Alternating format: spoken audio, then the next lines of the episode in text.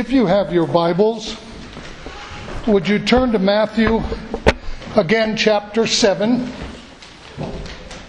It would be page 883 in the Pew Bible, or you can read along with us here in the praise bulletin, which you might enjoy doing.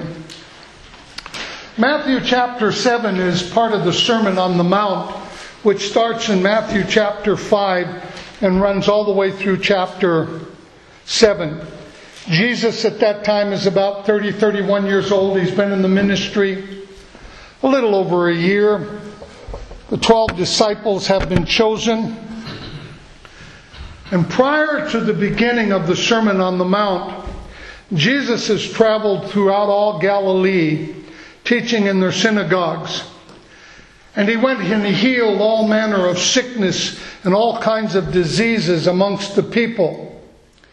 And because of that, or as a result of that, his fame had just spread uh, throughout all of Syria. And, and, and people came from Galilee on Decapolis, which is 10 cities, and they came from Jerusalem and Judea, and even from beyond the border.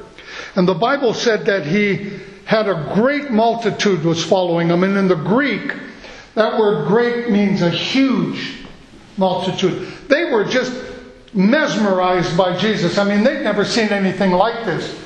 That was a time in society when a lot of rebels cropped up. They would come on the scene and they would espouse, you know, a, a, a revolting against Rome and so on and so forth.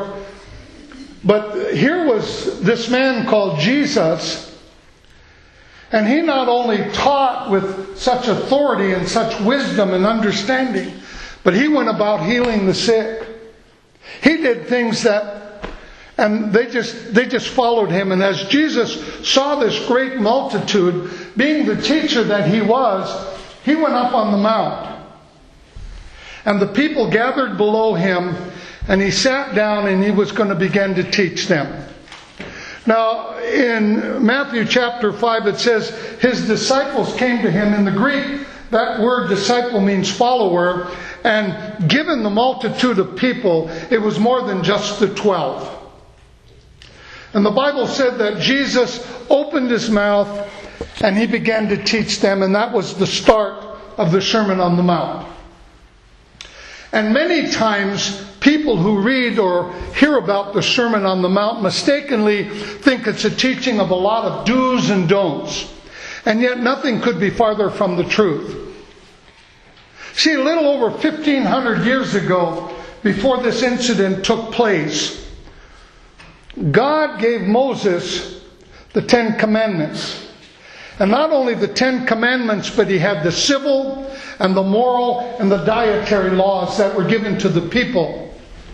But the problem was, although the people had the law of Moses and they had the dietary and civil and the moral law, wicked rulers, wicked religious rulers had come along and perverted the things of God. And they were using the law of Moses and the religious laws to control the people and to use the people for their own gain. That's one of the reasons why Jesus drove them out of the temple. And in matter of fact, in, in Matthew chapter 7, verses 21 through 23, Jesus talks about people who seem godly but aren't. And so the Sermon on the Mount is really Jesus, Jesus wanting the people to know that there was hope. A change was about to take place. And that's what Jesus brings hope. Do you remember? I think it's over in Luke chapter 4, I think it is, when Jesus went to the synagogue and there he went ahead and they gave him the scroll and he opened it up and began to read. And he said this, and it was the prophesy that Isaiah had given about the Messiah. And he said, The Spirit of the Lord is upon me because he has anointed me to preach the gospel. And he went on and said some other things. But the word gospel originally meant a reward because of good news. But later on, the idea of the reward was dropped and it just meant good tidings. And Jesus, when he read that out of the book of Isaiah, said, Today this scripture is fulfilled.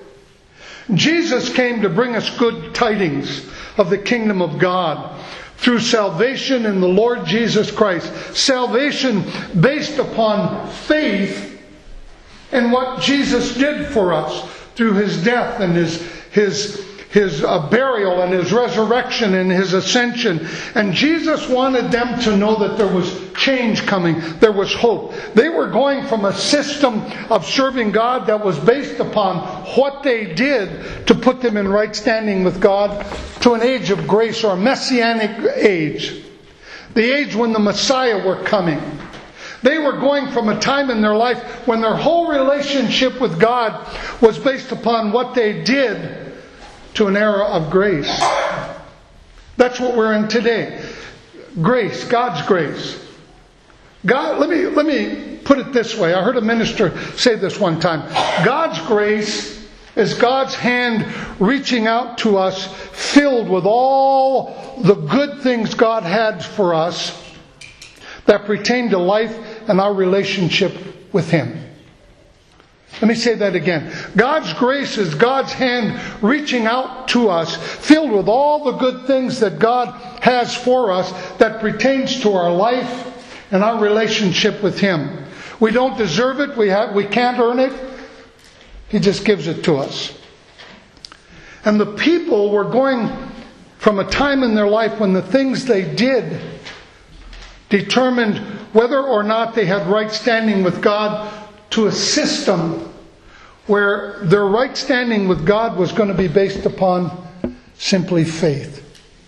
Their faith. Their faith that Jesus' death and, and, and burial and resurrection was enough to satisfy the, the demands of a righteous God and the requirements of heaven. And because of that faith, people who believed in that, they would be declared in right standing with God by God Himself, He would declare them justified. That's good news.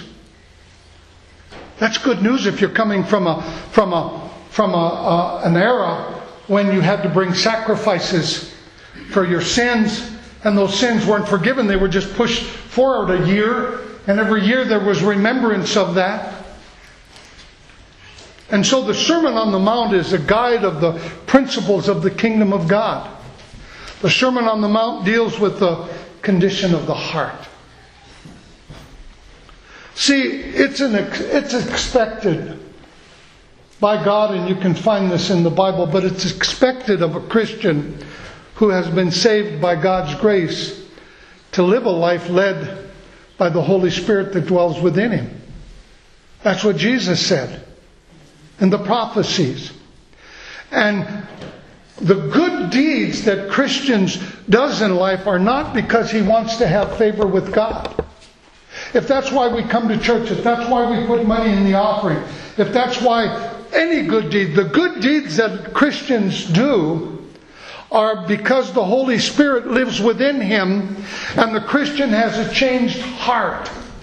And thus a changed heart means a change in what we do and how we act. I can vouch for that. Before I came to know the Lord,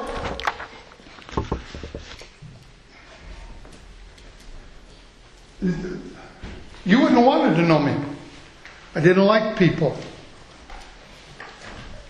But as God changed my heart, my actions changed. And in Matthew chapter 7, starting in verse 24, where I'm going to read, this is the closing of the Sermon on the Mount. And I'm going to read it from Eugene Peterson's translation, which is called The Message. These words I speak to you, now this is Jesus speaking. These words I speak to you are not incidental additions to your life, homeowner improvements to your standard of living. These are foundational words, words to build a life on. If you work these words into your life, you are like a smart carpenter who built his house on solid rock. Rain poured down, the river flooded, a tornado hit, but nothing moved that house. It was fixed to the rock. But if you just use my words in Bible studies and don't work them into your life, you are like a stupid carpenter who built his house on the sandy beach. When a storm rolled in and the waves came up, it collapsed like a house of cards. When Jesus concluded his address, the crowd burst into applause. They had never heard teaching like this. It was apparent that he was living everything he was saying. Quite a contrast to their religious leaders.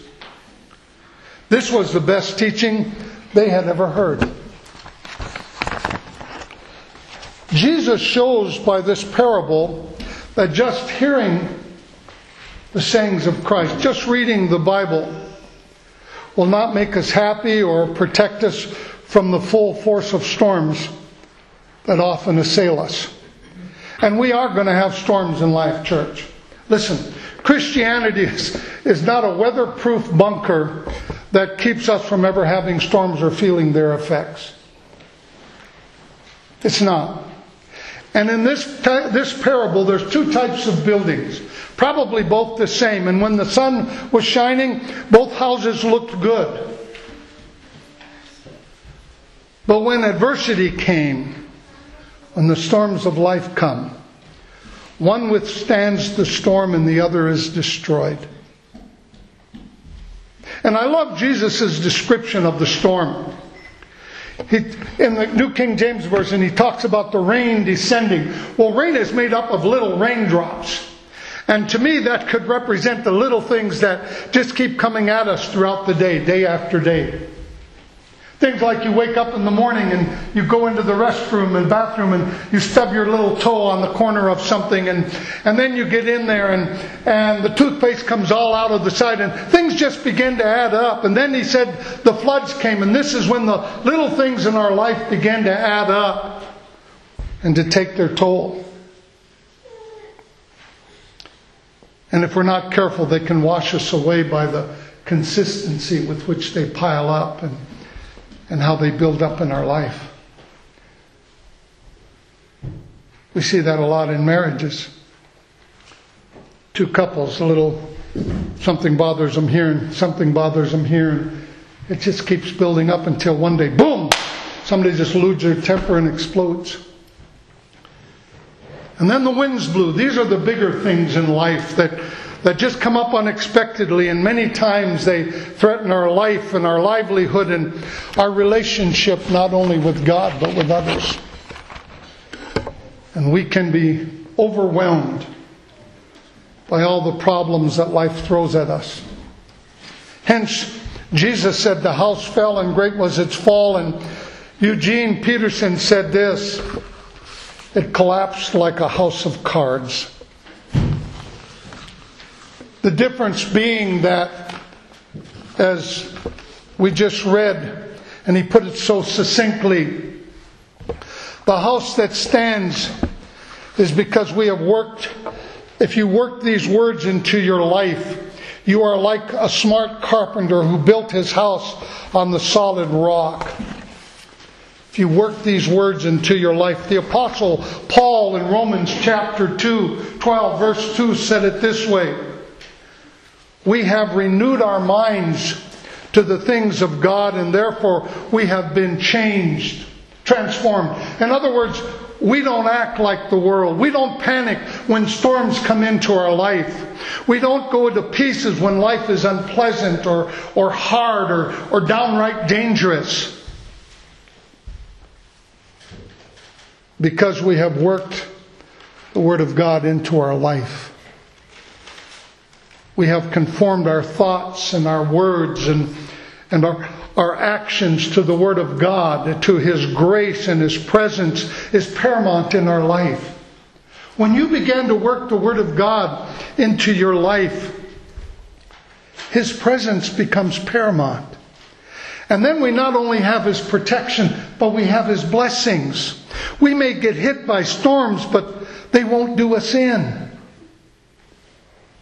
And they may create some damage, but our house won't fall. And I'm not just talking, when I'm talking about the Word of God, I'm not just talking about the Ten Commandments here do's and don'ts. I'm talking about a condition of the heart. When we understand that our life and our relationship with God is based upon faith in God, there's nothing you can do but have faith.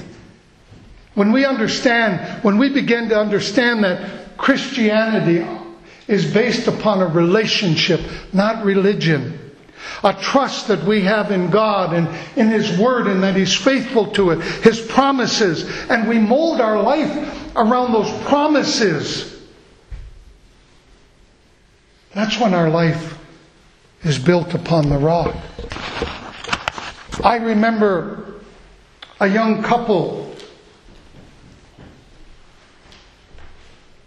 many, many years ago she was 110 pounds, had hair down the middle of her back, green eyes, and he was about 205 pounds, and he actually had dark hair and a lot of it. And she had con- I mean, asked him to go to church with him. They had been married. There wasn't anything wrong with their marriage. They got along well. And so he said, I'll take you one time. You've heard me tell this story. And I went and sat in the back.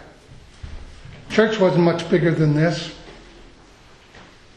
And I listened to what the guy said, and I came home and I said, You know, if what that guy says is true, people that serve God have some guarantees that people who don't serve God don't have. Let's buy a Bible. I'll read it for six months, see what it says. And I was so impressed with God's wisdom and His love for mankind and His promises and, and how faithful He was. When I began to do what He said about my marriage, my marriage got better. When I began to do what He said about my finances, my finances got better. Let me tell you something the presence of the Lord will nullify the impact of the storms that descend upon us and our family. It's the presence of the Lord that calms the force of the storms. It's the presence of the Lord that will surround you and, and protect you.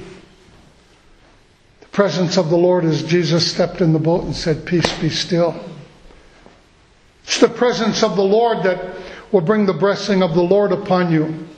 If you get a chance in Luke chapter 11, Jesus is teaching, and a woman calls out from the congregation and says, um, Blessed is the one that bore you and the breast which nursed you. And Jesus calls back to her and says, On the contrary, blessed and favored by God are those who hear the word of God and continually observe it. As we work the word of God into our life. Get a chance sometime, read Psalm 112. The first three verses alone says, Shout in celebration of praise to the Lord. Everyone who loves the Lord and delights in Him will cherish His word and be blessed beyond expectations. Their, their descendants will be prosperous and influence and influential in every generation. It's the presence of the Lord that brings the blessing on our life when everything around us says, uh uh-uh. uh It's the presence of the Lord that protects us. If you get a chance in 2 Kings, I'm thinking it's chapter 6, the Ark of the Covenant, which God had had the children of Israel build, that went inside the tabernacle. That, um, um, who's that adventurer? has had a couple of uh, movies. Uh, he, yeah, Indiana Jones went work, looking for, you know, the Ark of the Covenant. And that represented the presence of the Lord. Let me tell you how strong the presence of the Lord is. One time, Israel's number one nemesis, the Philistines, captured the ark. And they put it in the house of one of their members. And that house was blessed for month upon month upon month. Even the Philistines noticed, wow, look at that guy.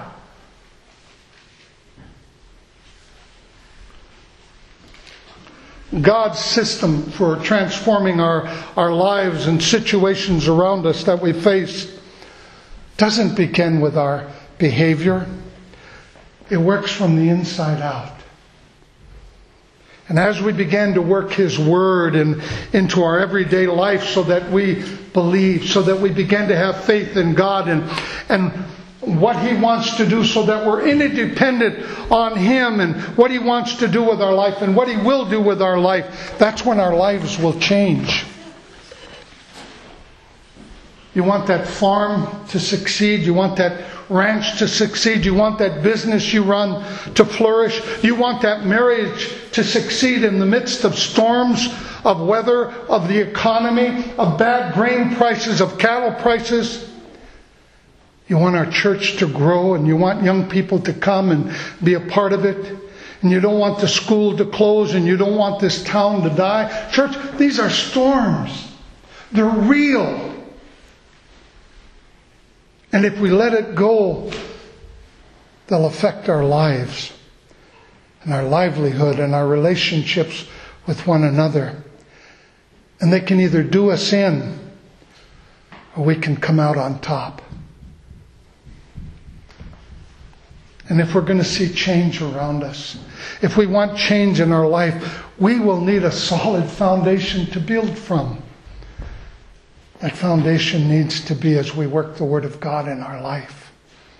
If we're going to be solid Christians, we need a solid foundation to build from. And that foundation needs to be the Word of God. Jesus tells us very explicitly the only way that we're going to get that solid foundation is through knowing His Word working it into our life on a day by day basis. You know, let me close with this. Talking about the Word of God and working it in our life. In Psalm 91, if you get a chance, there's seven things that God promises us there alone. He promises us promises to deliver us from the storms that come into our life. He'll deliver us. The second thing is He'll show us favor. He'll show us His favor. The third thing is He'll answer you when you call on Him. The fourth thing is He'll be with you in trouble and protect you. The fifth thing is He'll honor you. The sixth thing is he'll satisfy you with long life. And number seven is he'll show you his salvation. Church, listen, we're assailed by storms. If it's not the economy, it can be sickness or disease. It, it can be finances. It can be relationships. But time and time again, Jesus would speak to the storms. You know how we stop them. We know how we cause them to be abated. Is when we take His word and it becomes more than, how is it He said it? If you just use my words in Bible studies and don't work them into your life, instead we work them into our life on a daily basis. That's good news to know that God's on our side. Let's pray. Lord, these people back then were going through a transition from works to grace. And Lord, many times we need to transition too. We need to transition from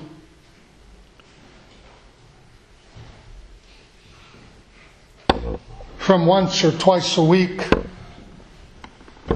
spending time with you or only in an emergency to we need to transition to begin to work your word into our life your promises and realize that because of our faith in the Lord Jesus Christ, you've given us the keys to the kingdom of heaven. There's nothing you would withhold from us. You've got everything, as the Apostle Peter said, you've got everything that pertains to our natural life down here and, and our relationship with God. You've got it all and you've given it to us. Lord, help us this morning. We don't want our church to die. We don't want our school to die. We don't want our community to die. We don't want to go through another summer of drought or hail destroying crops or crops or bad prices. Instead, Lord, we don't want the storms to cause our our life to collapse like a house of cards. We want to be able to stand and then point to you and say, it's because of Him and His Word. And we thank you. In Jesus' name, amen.